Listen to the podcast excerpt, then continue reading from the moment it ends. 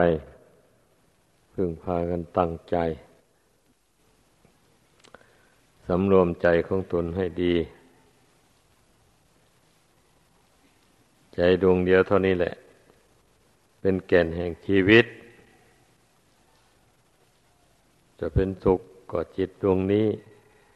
จะเป็นทุกข์ก็จิตดวงนี้ ถ้าไม่มีจิตดวงนี้แล้ว ทุกข์สุขก็ไม่มีไม่มีอะไรทั้งนั้นแหละ เพราะไม่มีผู้รับรู้ เหตุที่มันมีนั้นมีนี่ ก็เพราะมันมีผู้รับรู้ให้เข้าใจ ผู้รับรู้อันนี้แหละ เมื่อมันไม่ฉลาด มันก็เลยติดมันก็คล้อง อยู่ในสิ่งที่มันรับรู้นั้น มันก็มีเท่านี้แหละ ถ้าย่นเข้าให้สั้นเข้ามาจริงๆนะอันชีวิตของมนุษย์เรานี่นะ ดังนั้นให้พากันสังเกตดู เพ่งดูให้รู้ให้เข้าใจ ถ้าหากว่ายังหลงสิ่งที่รับรู้ต่าง ๆอยู่ มันก็ต้องเป็นทุกข์อยู่อย่างนี้แหละ เพราะสิ่งที่รับรู้หมู่นั้นน่ะ มัน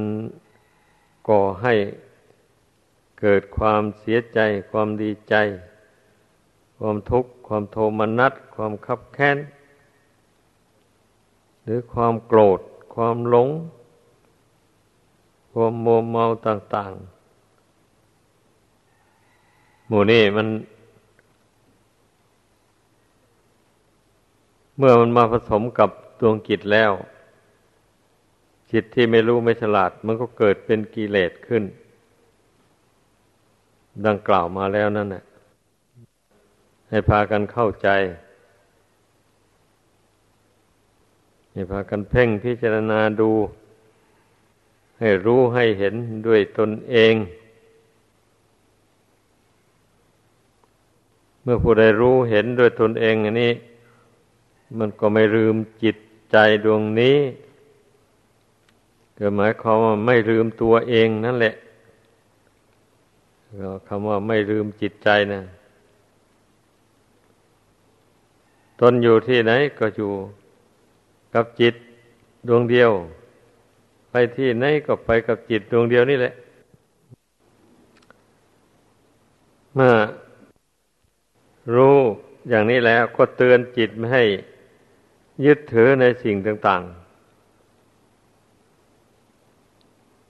ก็ไม่มีอะไรสิ่งต่าง ๆ ในที่นี้ ก็ได้แก่รูปเสียงกลิ่นรสเครื่องสัมผัส ต่าง ๆ ที่น่าพอใจบ้าง ที่ไม่น่าพอใจบ้าง เนี่ยมันก็มีเท่านี้แหละในโลกสันนิวาตอันนี้นะ หรือถ้าจะว่าอีกอย่างหนึ่งก็ได้แก่วิญญาณ ความรู้แจ้งในอารมณ์ทั้งห้านั้น อันนี้มันก็ออกมาจากกิจนั่นเองวิญญาณนี่ก็ดี มันเป็น กระแสของจิตมันพุ่งออกมาอาศัยอยู่กับตากับหูกับจมูก กับลิ้นกับกายอวัยวะน้อยใหญ่ทั้งมวล มันก็ออกมาจากกิจนั่นเองวิญญาณเหล่านี้ สัญญาก็เหมือนกันสังขาร คือสภาพปรุงแต่งจิตใจคิดดีคิดชั่ว คิดไม่ดีไม่ชั่วต่างๆมูเนี้ยมันก็ล้วนแต่ออกมาจากกิจนั้นแหละทั้งหมด แต่เหตุที่จะมีนามธรรมอันนี้ได้ ก็เพราะมันมีรูป เป็นที่สัมผัสกับดวงกิจนี้ เมื่อมีรูปขึ้นมาแล้วจิตอาศัยในรูป นี้เข้าไปแล้วก็ เกิดความรู้สึกขึ้นมาความรู้สึกอันนี้ มันจะสม่ำเสมอไม่ได้ เพราะเหตุว่ารูปอันนี้มันไม่เที่ยงเมื่อรูปนี้ไม่เที่ยง มัน รูปนี้มันวิบัติแปรปวนกระทบกับความรู้สึกอันนี้ ความรู้สึกอันนี้ก็เปลี่ยนแปลงไปจากปกติ ท่านเรียกว่าทุกขเวทนา แปลว่าจิตเสวยอารมณ์อันเป็นทุกข์ เมื่อธาตุร่างกายอันนี้เป็นปกติ สัมผัสกับจิต ก็มีเกิดความรู้สึกเป็นปกติอยู่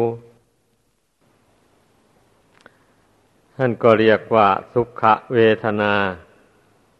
แปลว่าจิตเสวยอารมณ์อันเป็นสุขเช่นอย่างว่ารับประทานอาหาร อิ่มใหม่ ๆ เนี่ย ก็รู้สึกว่าสบายทั้งกายทั้งใจไม่หิวโหยนอนหลับสนิทไปแล้วตื่นขึ้นมาหายง่วงออย่างนี้ก็เรียกว่า เป็นสุขสบาย หายง่วงเหงาหาวนอนอั อันนี้แหละ ที่ท่านเรียกว่าสุขเวทนา ความที่ธาตุขันร่างกาย นี่เป็นปกติอยู่ ตามธรรมดาของมัน แล้วจิตก็รู้สึกเฉยๆ ไม่สุขไม่ทุกข์ท่านก็เรียกว่าอุเบกขาเวทนา ก็ให้พากันสังเกตดูลักษณะ อาการของกระแสจิตนี่ที่มันแสดงออกมาสู่ร่างกายแล้วก็แสดงออกมาภายนอกได้แก่กิริยาอาการของกายที่เคลื่อนไหวไปมา นี่เนี่ย มันอาศัยดวงจิตดวงเดียวนี่แหละ แต่มันก็แผ่กระแสของตนออกมาอย่างที่ว่านั่นแหละ แล้วก็มาหลงทีเนี้ยหลงกระแสจิต หรือว่าถ้าพูดตามหลักธรรมก็เรียกหลงนามมาทำ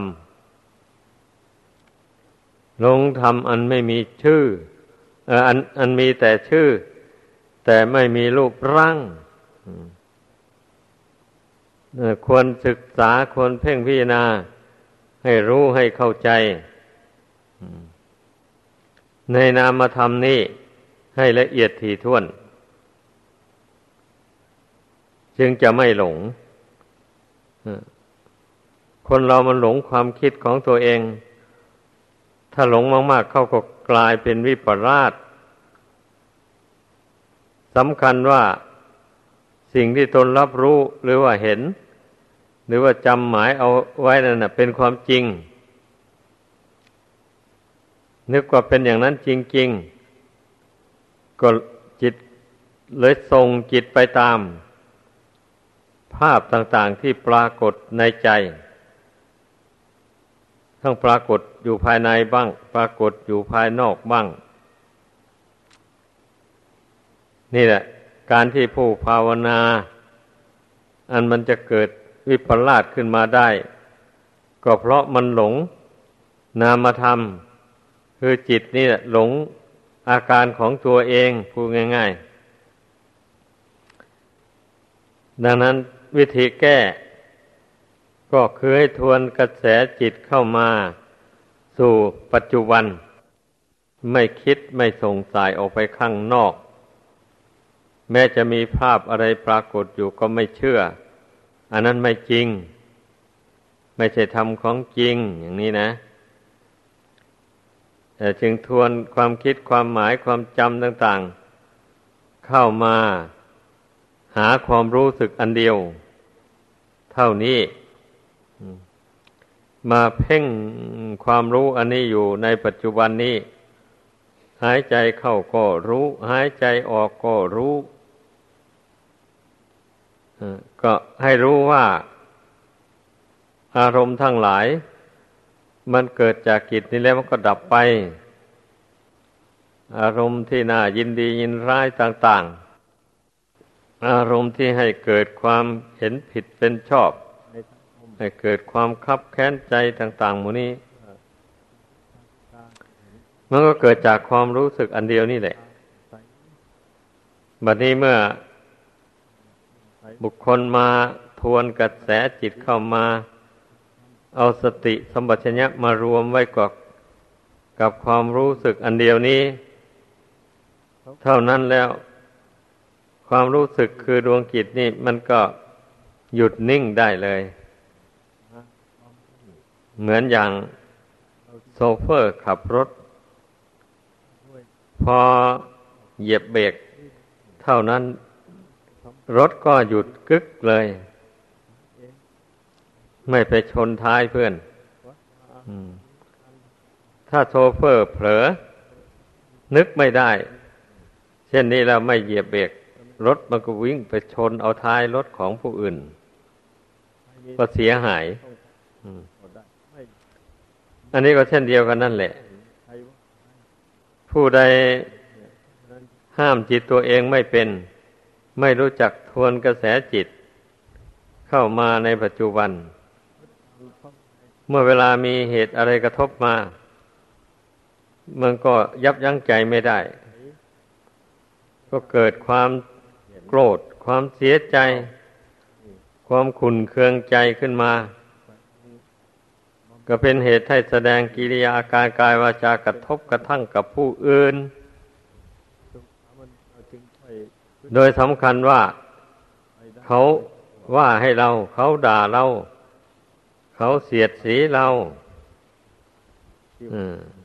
เขาเบียดเบียนเรา อย่างโน้นอย่างนี้ไป นี่แหละ ความเข้าใจความรู้สึกในขณะนั้น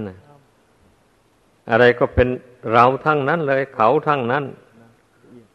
นี่ มันจึงได้เกิดกิเลสขึ้นมาดังกล่าวมาแล้วนั้น ดังนั้น เราต้องทวนกระแสจิตเข้ามา ในเมื่อภาวนาอยู่ เวลาปกติไม่มีเหตุอะไรกระทบ ก็มันทวนกระแสจิตเข้ามาอมันเอาสติระลึกเข้ามา ประคองจิตนี้ไว้ ห้ามจิตนี้ ในเวลามีเรื่องอะไรกระทบกระทั่งเข้ามา ห้ามจิตนี้ให้ทัน อย่าปล่อยจิตให้พุ่งไปตามอารมณ์นั้น ๆ ก่อนต้องฝึกหัดจิตใจของตนให้เป็นอย่างนี้ ที่เรียกว่า หัด ทำใจให้ตั้งมั่นให้สงบระงับ นี่ถ้าหากว่าไม่รู้จักห้าม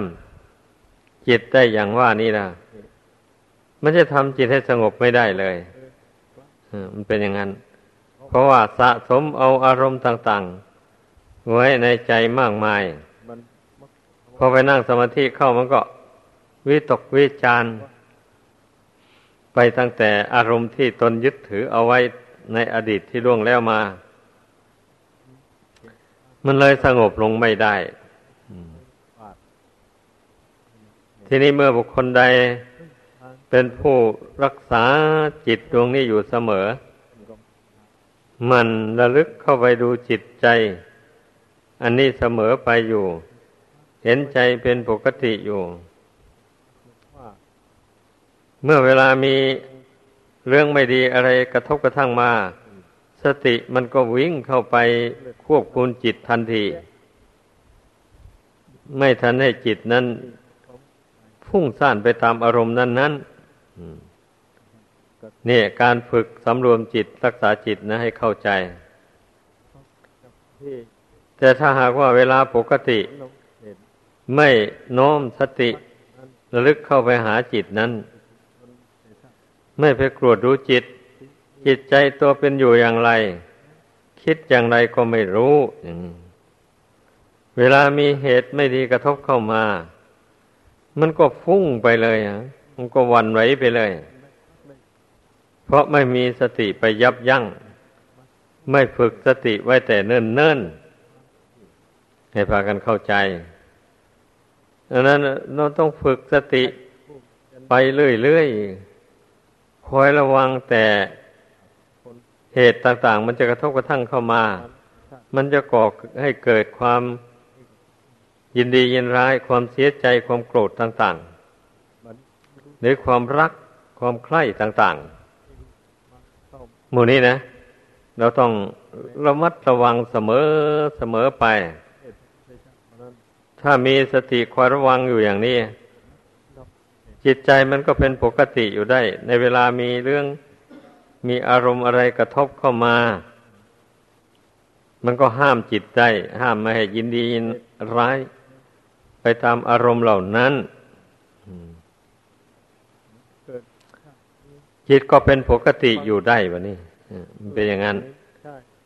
นี่แหละให้พากันรักษาเอาจิตดวงเดียวนี้ให้ได้ อย่าประมาท เราทำคุณงามความดีอะไร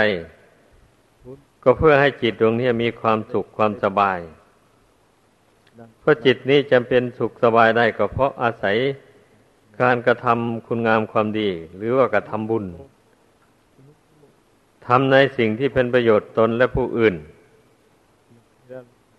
เมื่อเมื่อเราทำในสิ่งที่เป็นประโยชน์ตนและผู้อื่น ไปแล้วมานั่งพิจารณาดูก็ดีใจ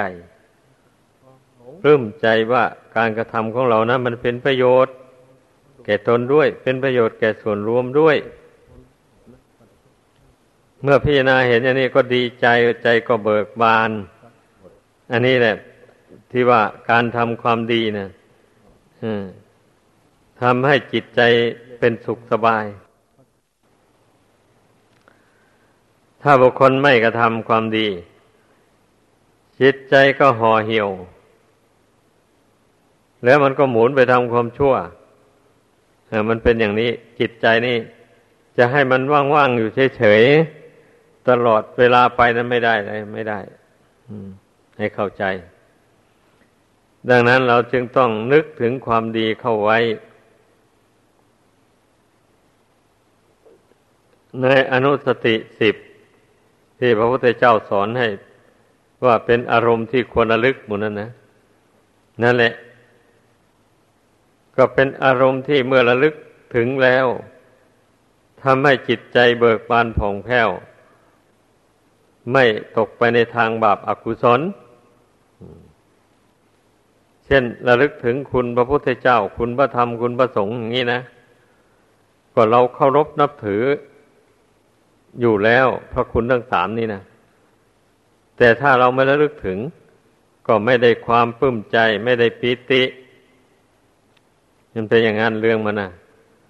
เมื่อเราระลึกว่า โอ้พระพุทธเจ้านั้นพระองค์ เป็นผู้วิเศษเพราะพระองค์สร้างบารมีมามากจนเต็มบริบูรณ์ อาศัยอำนาจบุญบารมี ที่พระองค์สร้างมานั้นกำจัดอาสวะกิเลส ให้หมดสิ้นไปจากพระทัยของพระองค์ พระองค์จึงเป็นผู้วิเศษ เป็นที่เคารพนับถือของมนุษย์และเทวดาทั้งหลาย ถ้าหากว่าพระองค์ละกิเลสไม่ได้อย่างนี้ พระองค์ก็ไม่เป็นผู้วิเศษ เพราะว่ามนุษย์และเทวดาทั้งหลายนี้ก็ยังละกิเลสไม่หมด ถ้าพระองค์ละกิเลสไม่ไม่ได้ไม่หมด ก็ไม่แตกต่างไปจากมนุษย์และเทวดาทั้งหลาย นี่ให้ทำความเข้าใจอย่างนี้ เมื่อพระองค์ละกิเลสขาดจากพระคันธสันดานแล้ว โลกกระทำทั้งแปดมากระทบกระทั่ง พระองค์ก็ไม่หวั่นไหวไปตามเลยจะมีลาบพระองค์ก็ไม่หวั่นไหวไม่หลงไหลยินดีในลาบจะเสื่อมลาบไป พระองค์ก็ไม่เสียใจ จะมียศมีคน ยกย่องพระองค์ ว่าเป็นมหาบุรุษผู้ยิ่งใหญ่กว่าดี หรือเป็นพระพิชิตตมานแปลว่าผู้ชนะมารแล้ว อันพระคุณนามเหล่านี้ มนุษย์และเทวดาทั้งหลายยกย่อง ก็เลยปรากฏมาในพุทธศาสนา จนทุกวันนี้แหละ พระสัพพัญญูอย่างนี้นะ แปลว่าผู้รู้แจ้งในสัพพเยยธรรมทั้งหลาย พระบรมศาสดา แปลว่า พระผู้เป็นครูเป็นศาสดาแนะนำสั่งสอน มนุษย์และเทวดาทั้งหลายอย่างยิ่งบรมแปลว่าอย่างยิ่ง นี่แหละ พระสัมมาสัมพุทธเจ้า แปลว่าพระผู้ตัดสรู้ชอบด้วยพระองค์เอง ไม่มีใครเป็นครูอาจารย์แนะนำสั่งสอนเลย พระองค์ภาคเพียรพยายามค้นหา ทางพระนิพพานด้วยพระองค์เอง โดยอาศัยบุญบารรมี ที่สั่งสมมาแต่อเนกชาติกชาติ มาชี้หนทางให้ อย่างนี้ ดังนั้นแหละ มนุษย์และเทวดาผู้มีปัญญาทั้งหลาย จึงเคารพนับถือพระองค์เป็นอย่างยิ่ง เมื่อนับถือพระองค์เป็นที่พึ่งแล้วก็ต้องนับถือพระธรรมคำสอนด้วย เพราะพระธรรมนั้นออกมาจากพระไทยอันบริสุทธิ์พุทธผ่อง ทรงแสดงว่าเรื่องนี้เป็นบาป ผู้ใดลงมือทำไปก็ได้บาปจริง ๆ ได้รับทุกข์เป็นผลจริง ทรงแสดงว่าสิ่งนี้เป็นบุญกุศล ควรบำเพ็ญให้เกิดให้มี ผู้ใดบำเพ็ญให้เกิดให้มีขึ้นในตน บุญกุศลก็อำนวยผลให้เป็นสุขจิตสุขใจ สุขกายจริง ๆ ทรงแสดงว่านี่คือข้อปฏิบัติให้ถึงความดับทุกข์ ได้แก่มรรคมีองค์แปดประการ มีความเห็นชอบเป็นเบื้องต้น และมีความตั้งใจชอบเป็นที่สุด ดังที่รู้รู้กันมาแล้วนั้นไอ้นี่เราก็เชื่อมั่นในใจว่ามักอันมีองค์แปดประการนี้พระศาสดาทรงบำเพ็ญมาแล้วจริง แล้วพระองค์เอาชนะกิเลสสมานน้อยใหญ่ทั้งหลาย ก็ด้วยอริยมรรคนี้เอง ดังนี้เราจึงได้เลื่อมใสในพระธรรมคุณนี่เป็นอย่างยิ่งเนี่ยสำหรับท่านผู้มีปัญญานะอันนี้เพราะว่าพระธรรมคุณนี่ เมื่อผู้ใดสร้างบำเพ็ญให้เกิดมีขึ้น ในจิตใจแล้ว ก็จะกำจัดกิเลสน้อยใหญ่ทั้งหลาย ให้หมดสิ้นไปอย่างที่ว่ามานั่นเองถึงแม้ว่าตนจะยัง ละอาสวะกิเลสให้หมดสิ้นไปยังไม่ได้ในขณะนี้ แต่ก็ให้สังเกตดูว่า เมื่อตนปฏิบัติถูกทางเช่นทำใจให้สงบระงงับ ไปได้ด้วยดี แล้วตนก็มีปัญญาพิจารณาเห็น สังขารนนามรูปอันนี้เป็นอนิจจังทุกขังอนัตตาอยู่เสมอ จึงบรรเทาราคะโทสะโมหะลงได้ ถ้าไม่ได้ปฏิบัติตามศีลสมาธิปัญญานี่ ก็จะบรรเทากิเลสดังกล่าวมานี้ ให้เบาบางไม่ได้เลยพี่นาเห็นอย่างนี้ก็จึงได้เคารพต่อพระธรรมเป็นอย่างยิ่ง อย่างเช่นหนังสือ เกี่ยวกับธรรมวินัย อย่างนี้ จะไม่วางไว้ที่ต่ำเลยบะนี้ จะวางไว้ที่สูงถ้าเก็บนะอย่างนี้ จะไม่ข้ามจะไม่เหยียบ พระธรรมวินัย แม้เป็นเศษกระดาษหากรู้ว่าเป็นคำสอนของพระพุทธเจ้าแล้ว ก็จะต้องเก็บไว้ที่สูง หรือไม่ฉะนั้นก็จุดไฟ เป็นการประชุมเพลิงไปเลย ให้หมดไปเสีย ก็อย่างนี้แหละจึงเรียกว่าเคารพต่อพระธรรมวันนี้พระธรรมเหล่านี้นะเราได้มาจากไหน ก็ได้มาจากพระสงฆ์สาวกของพระพุทธเจ้า ที่ท่านได้ทรงไว้ซึ่งพระธรรมวินัยคำสอนพระพุทธเจ้า แล้วถ่ายทอดต่อๆกันมา ตั้งแต่หลังจากที่พระพุทธเจ้าเสด็จดับขันปรินิพานมาแล้วพระ สงสาวกทั้งหลาย ท่านก็สั่งสอนกุลบุตร ผู้บวชมาในภายหลัง ให้เรียนให้จำเอา พระธรรมวินัยคำสอนของพระพุทธเจ้า ได้สอนสืบต่อกันมา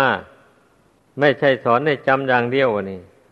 สอนให้ลงมือประพฤติปฏิบัติตามด้วย ผู้มีบุญวัฒนาบารมีเมื่อได้ปฏิบัติตาม ระธรรมคำสอนของพระพุทธเจ้าแล้วก็ย่อมเห็นผล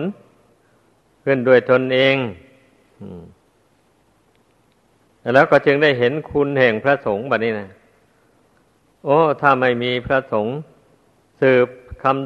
ำทอดคำสั่งสอนของพระพุทธเจ้ามาจนถึง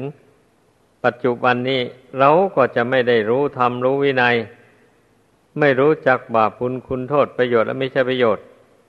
หรือประโยชน์อย่างยิ่งคือพระนิพพาน เราก็จะไม่รู้เลย นี่เพราะอาศัยพระสงฆ์สาวก ท่านเป็นผู้สืบทอดมา ดังนั้น เมื่อเราพิจารณาเห็นอย่างนี้จึงได้เคารพในพระสงฆ์ให้เข้าใจอย่างนั้น แม้ในปัจจุบันนี้ก็ดี ท่านที่บวชก่อนเรา ท่านก็ได้ศึกษาธรรมวินัย ระเบียบข้อปฏิบัติก่อน ท่านรู้ท่านดำเนินตามมา แล้วก็เห็นผลด้วยตนเองมาพอสมควร จึงได้มั่นคงมาในพุทธศาสนานี้เนี่ยผู้ที่บวชเข้ามาทีหลัง เมื่อมาพิจารณาเห็นว่า เออเราที่จะได้บวชมานี่นะ ก็เพราะอาศัยท่าน ที่บวชมาก่อนแล้ว ท่านฝึกปรือ ให้รู้จักระเบียบของการบวช ให้ท่องให้เรียนให้จำเอาคำบวชได้ ให้รู้จักข้อวัดปฏิบัติ อันเป็นส่วนเบื้องต้นแห่งการบรรพชาอุสมบท ท่านเหล่านี้ได้ชื่อว่ามีคุณต่อเราเป็นอย่างมาก เราควรเคารพนับถือ อีกอย่างหนึ่ง แม่พระที่บวชก่อนเรา ไม่ได้สั่งสอนอะไร ก็มีบางท่านแต่ว่าเมื่อเราบวชเข้าไปในโบสถ์นะ เมื่อเราไปเข้าไปในโบสถ์ไปบวชขอบวชกับสงฆ์นั่นนะนั่นแหละ พระสงฆ์นับแต่สิบรูปขึ้นไป นั่งหัตถบาตก็จึงบวชได้ ถ้าพระสงฆ์ไม่ครบคณะบวชไม่ได้เลย นี่แสดงว่า พระสงฆ์นั้นท่านก็มีส่วนช่วยให้เราได้เป็นพระภิกษุ สามเณรขึ้นมาในพุทธศาสนานี้ เมื่อพิจารณาเห็นอย่างนี้แล้ว ก็จึงไม่ได้ประมาท พระสงฆ์ท่านที่บวชก่อนเรา จึงได้แสดงความเคารพนบน้อมด้วยดี แม้ว่าท่านจะว่ากล่าวตักเตือนอะไร เราก็ยินดีฟัง ถึงแม้ว่าท่านจะพูดผิดพูดพลาดไปเราก็ให้อภัย ไม่ถือสาเพราะท่านมีคุณต่อเรา ให้นึกอย่างนั้นผู้บวชเข้ามาใหม่ ก็จึงค่อยอยู่ด้วยกันโดยสันติสุขได้ แล้วการประพฤติพรหมจรรย์ก็จะเจริญรุ่งเรืองไปได้ จะไม่เสื่อม ถ้าหากว่า บวชเข้ามาแล้ว ไม่รู้คุณของพระสงฆ์ไม่รู้คุณของอุปชาอาจารย์ ถือว่า เมื่อตนได้บวชมาแล้วตนก็มีสิทธิ์เสมอกับสงฆ์อย่างนี้แล้วโดดแสดงอาการกระด้างกระเดือง ไม่เคารพต่อสงฆ์อันนี้เป็นไปเพื่อความเสื่อมอย่างแรงทีเดียวผู้ใดมีความเห็นอย่างนั้นนะไม่ถูกทาง ไม่ถูกธรรม ไม่ถูกวินัยเพราะในวินัยพระองค์ก็ทรงบัญญัติให้เคารพกันตาม ผู้บวชก่อนบวชหลัง เนี่ย ในวินัยนั่นน่ะ เมื่อเราเห็นท่านผู้เป็นผู้บวชก่อนหลายพรรษา ไอ้ทำผิดทำพลาดลงไป อย่างนี้เราจะไปบอกเอาซึ่งหน้าอย่างนี้ก็ไม่ได้คือหมายความว่า พระผู้ที่ปุณอาจารย์ของเราขึ้นไป นับแต่ห้าพรรษาขึ้นไป อย่างนี้นะ เมื่อเราเห็นว่าท่านผู้นั้นทำผิดพูดผิดอะไรไป เราก็ไปกราบเรียนให้อุปชาอาจารย์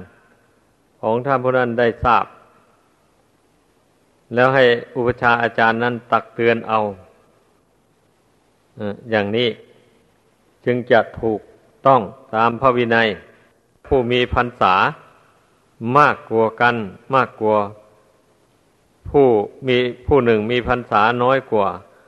ผู้มีพรรษาน้อยทำผิดพูดผิดไป จากทำจากวินัยก็มีสิทธิ์ตักเตือนกันได้แบบนี้นะนั่นแหละทรงอนุญาตให้ตักเตือนได้ ผู้ได้รับคำตักเตือนแล้วก็อย่าไป กระด้างกระเดืองต่อผู้ที่ตักเตือนนั้น อย่าไปนึกว่า อืท่านไม่ใช่ครูอาจารย์ของเรา ไม่ควรมาสอนเราอย่างนี้ ก็อย่างว่านั่นแหละอาจารย์มีถึงสี่ประเภทนุ่น อาจารย์ผู้ให้อุปสมบท อาจารย์ผู้สวดกรรมวาจาจารย์ผู้สวดจติจตุถกรรมนั่นน่ะ อาจารย์ผู้สอนธรรมสอนวินัยให้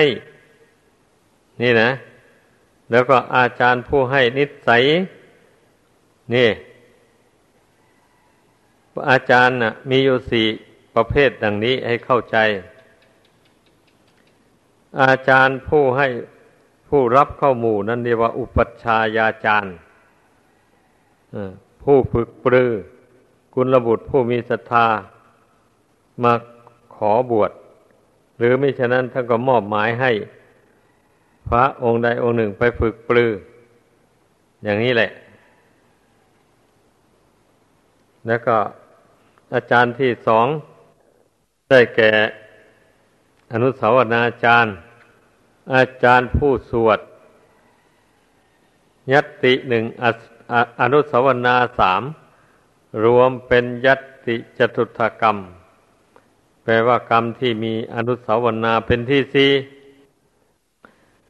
อันนี้อาจารย์ผู้สวดนะ ก็เป็นถือเป็นอาจารย์ของตน ให้จำเอาไว้นะผู้วชเข้ามาใหม่ ใครเป็นผู้สวดยติจตุถกรรม ให้แก่ตนนะต้องจำเอาไว้ต้องเคารพอย่าล่วงเกิน อุปสัมปดากรรม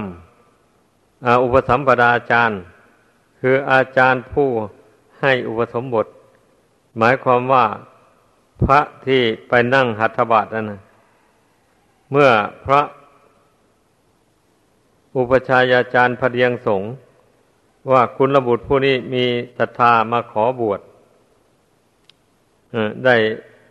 ฝึกขนอบรมให้สมมาสมควรที่จะบวชได้แล้ว จึงมาแจ้งต่อสงฆ์ถ้าเมื่อสงฆ์เห็นดีเห็นชอบ ให้บวชได้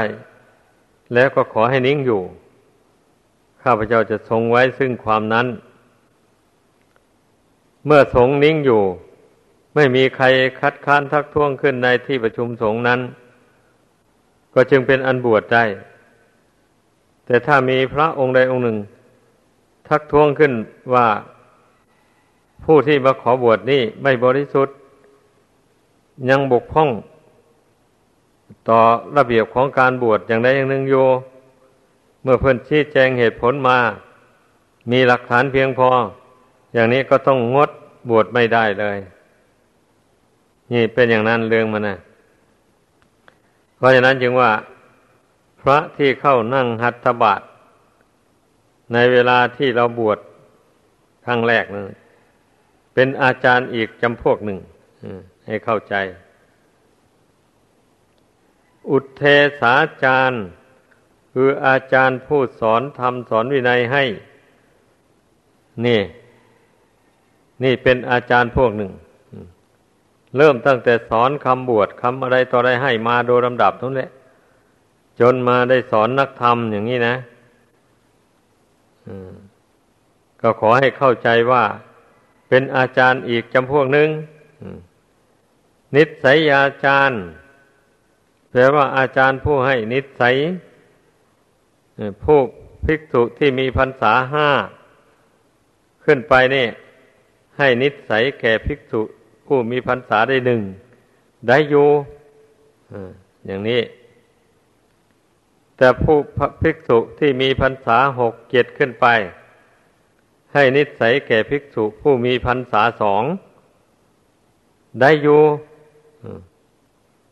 ผู้มีพรรษาเจ็ดแปดขึ้นไป ให้นิสัยแก่ภิกษุ ผู้มีพรรษาได้สามได้อยู่ทุกภิกษุผู้มีพรรษาเก้าพรรษาสิบให้นิสัยแก่ภิกษุ ผู้มีพรรษาสี่พรรษาห้าได้อยู่ เพราะเป็นเถโรเถระ เป็นผู้เรียกว่าเป็นผู้มั่นคง ในพรหมจรรย์ขอสมควรทีเดียวแต่ว่านั่นแหละ ผู้มีพรรษาสิบขึ้นไปศึกษาลาเพศไปก็มี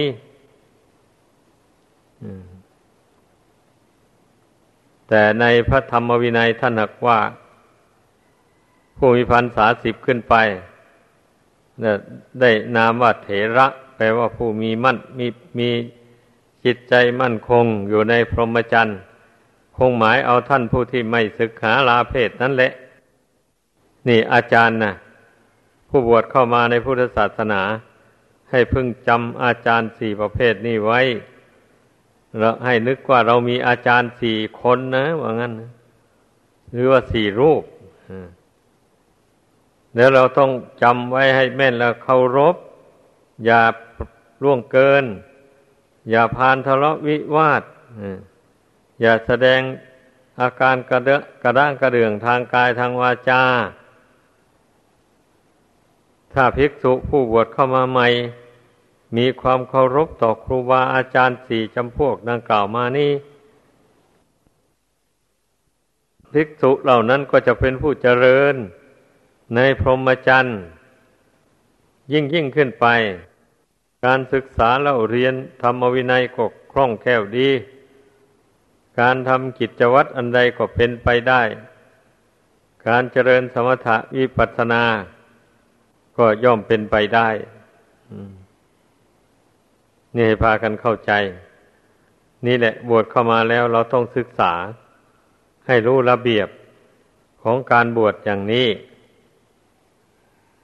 มันจึงจะเจริญก้าวหน้าไปได้ จึงเป็นบุญเป็นกุศล ถ้าไม่ศึกษาให้รู้ให้เข้าใจอย่างนี้แล้ว มันก็อย่างว่าเคยเห็นมานี่บางทีพระใหม่นี่ไปทะเลาะกับอาจารย์ผู้สวดยติให้ก็มี อาจารย์ผู้นั่งปกผู้ สอนธรรมวินัยให้ก็มี ไม่เคารพยำเกรง แล้วสังเกตดูละผู้บวชเข้ามาเช่นนั้นไม่เจริญ อยู่ไม่ได้ในศาสนานี้ แต่บางองค์รู้ตัวแล้วว่าทนในประมาทก็ไปขอขมาโทษ ท่านเสียอย่างนี้ ท่านอาโหสิกรรมไม่แล้ว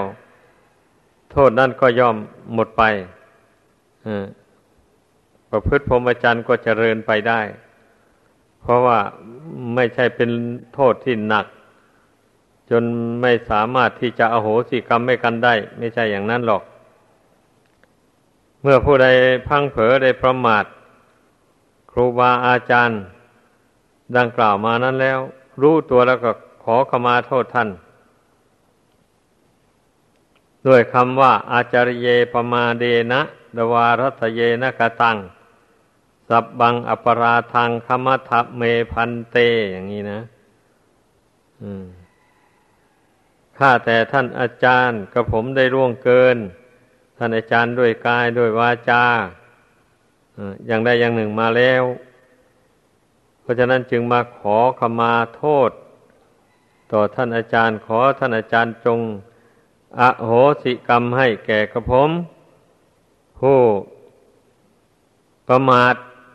ได้ร่วงเกินท่านมาแล้ว อย่างนี้นะ เพื่อจะได้สำรวมระวังต่อไป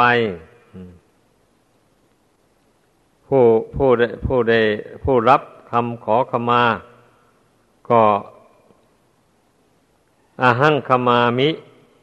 ตะยาปิเมคมิตับบังตอบอย่างนั้น เออ เราให้ขมา หรือว่าเราอดโทษให้แก่ท่านนั่นแหละขอให้ท่านจงมีความสุขความเจริญ ในพรหมจรรย์ต่อไปเถิด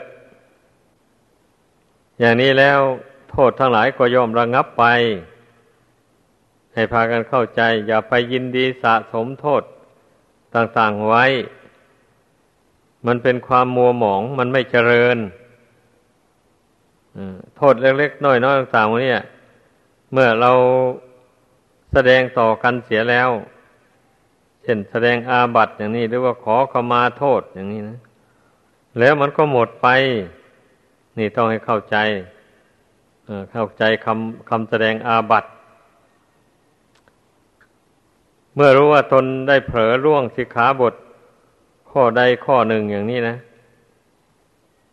ซึ่งเป็นอาบัติเบา ก็ไม่นิ่งนอนใจเลยต้องวันนั้นก็ไปขอแสดงอาบัติกับเพื่อนภิกษุรูปใดรูปหนึ่ง ในวันนั้นแหละ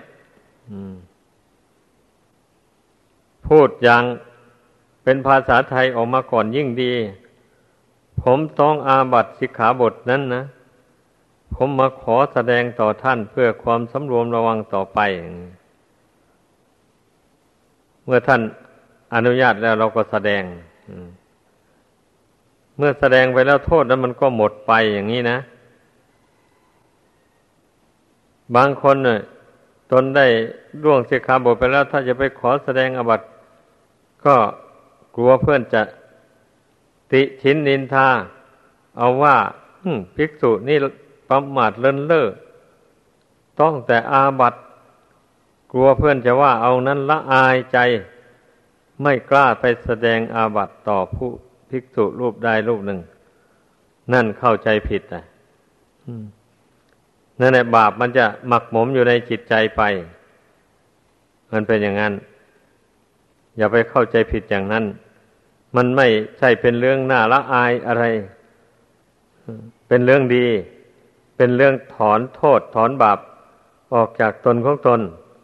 โดยแท้จริง ต้องให้เข้าใจอย่างนี้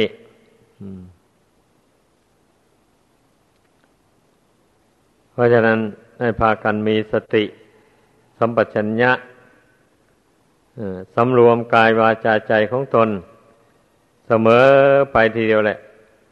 แล้วก็ขยันท่องตำรา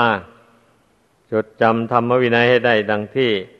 ตักเตือนมานั่นแหละ อย่าพากันประมาท เราเกิดมาเป็นมนุษย์ในชาตินี้นะมีอวัยวะร่างกายครบถ้วนบริบูรณ์ ทางจิตใจก็ไม่บกพร่องปกติ นับว่าบุญตกแต่งให้มา สร้างบุญกุศลสืบต่อ นี่บุญกุศลอย่างแรง ทรงให้เราได้มาบวชในพุทธศาสนานี้ ถ้าไม่ถ้าบุญกุศลไม่มากพอ มาบวชไม่ได้ แต่ถ้าบวชมาเพียงได้บวชมาเท่านี้ ก็ยังจะเป็นผู้เจริญรุ่งเรืองสืบต่อไปไม่ได้ ดังนั้นเมื่อบวชเข้ามาแล้วต้องเรียนทำเรียนวิในจำให้ได้ แล้วก็ลงมือปฏิบัติตามทำตามวินัยนั้น ไม่ให้ขาดตกบกพร่อง แล้วกิเลสตัณหาอันหยาบคายก็จะเบาบางไป ในเมื่อบุคคลมารู้วินัยสำรวมในวินัย ด้วยดีแล้ว อืม เช่นนี้พรหมจรรย์ของผู้นั้นย่อมเจริญรุ่งเรืองไปได้ นี่ให้เข้าใจอย่างนี้ ไม่ใช่ว่า พอแต่บวชเข้ามาแล้ว นึกว่าได้บุญแล้วตนนะบวชทดแทนบุญคุณพ่อแม่ ที่มีอุปการะเลี้ยงดูตนมาเมื่อคิดอย่างนี้นะเข้ามาบวชพอบวชมาแล้วไม่ศึกษาเราเรียนธรรมวินัยอะไร อยู่เฉยๆเรื่อยๆไป ความสำรวมก็ไม่เพียงพอ อย่างนี้นี่ ภิกษุนั่นจะตอบบุญแทนคุณ มารดาบิดาไม่ได้เลยเพราะไม่มีคุณสมบัติ ไม่มีกุศลธรรมอะไร เกิดขึ้นในใจ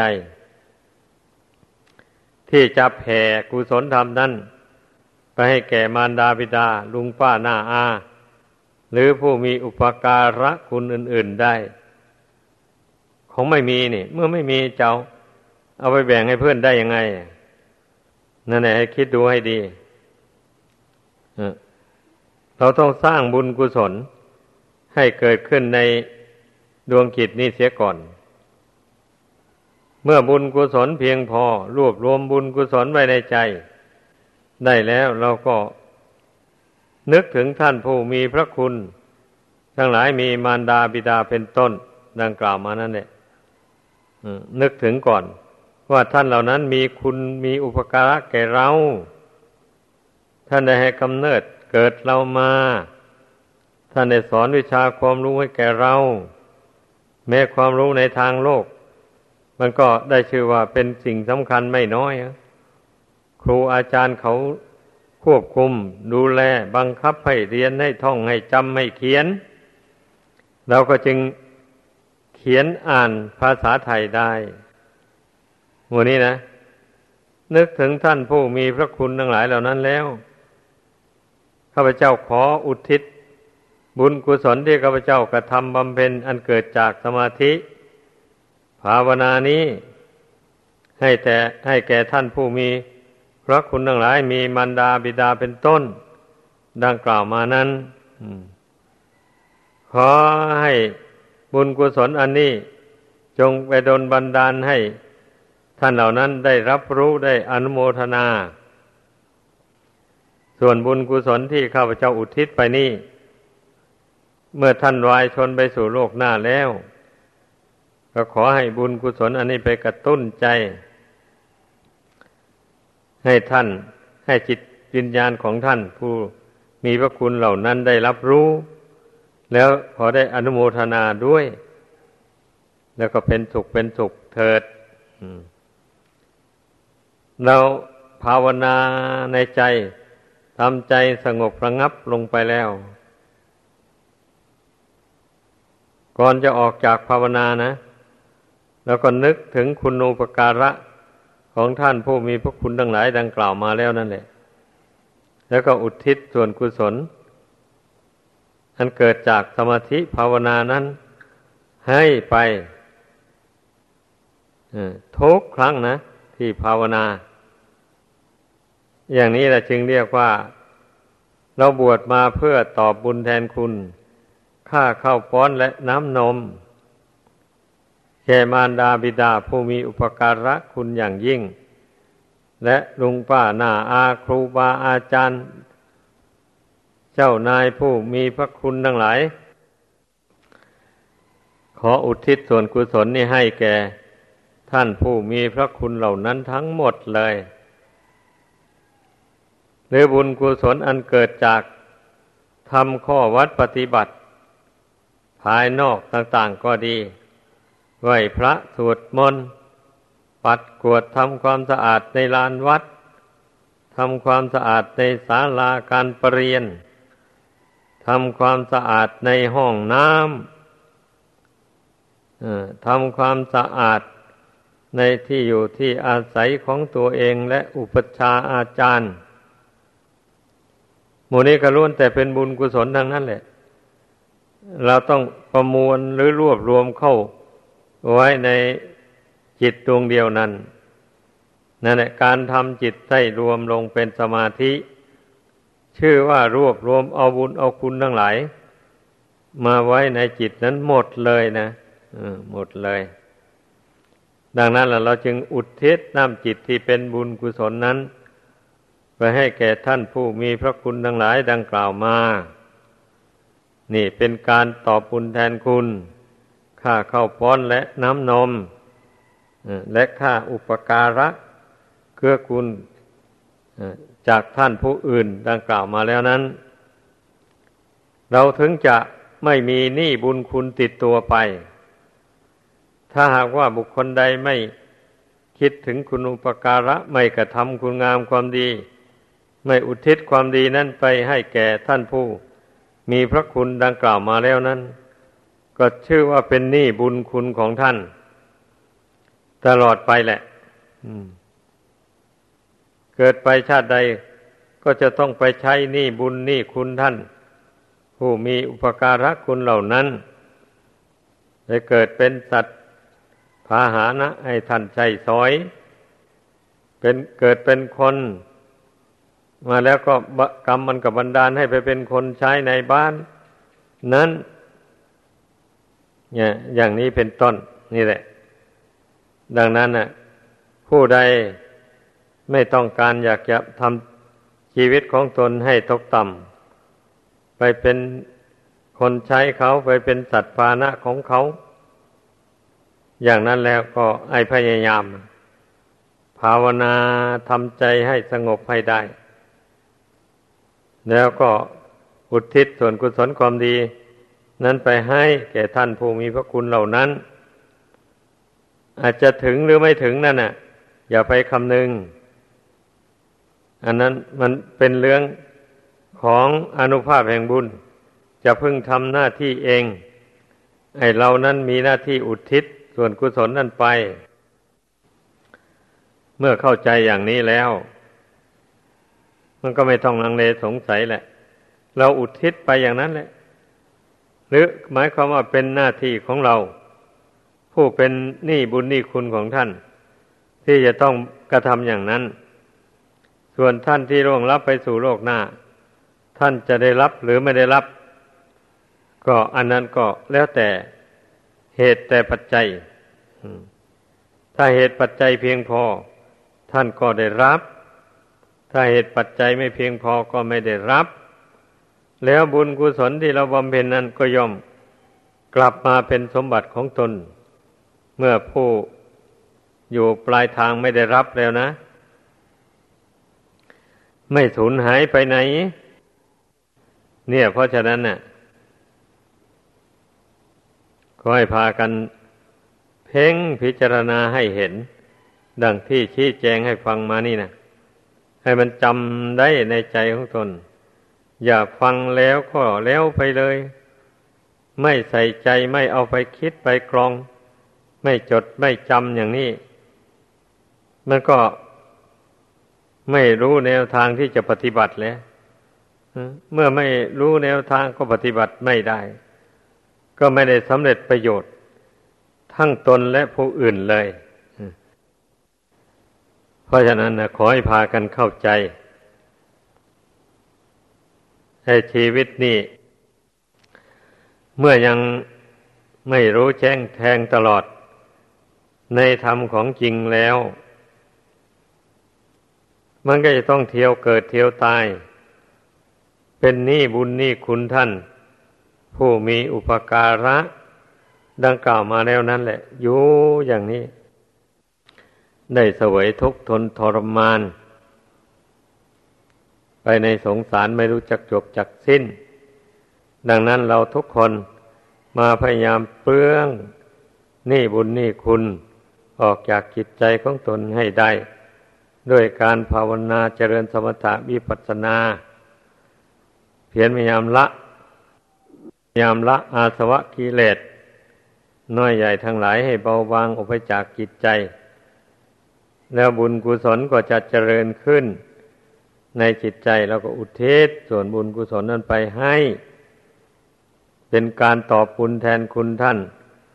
ผู้มีอุปการะทั้งหลาย แล้วเราก็จะได้พ้นจากทุกข์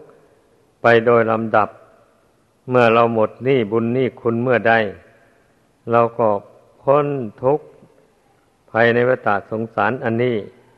บรรลุถึงซึ่งพระนิพพาน อันเป็นยอดแห่งความสุขทั้งหลายดัง แสดงมา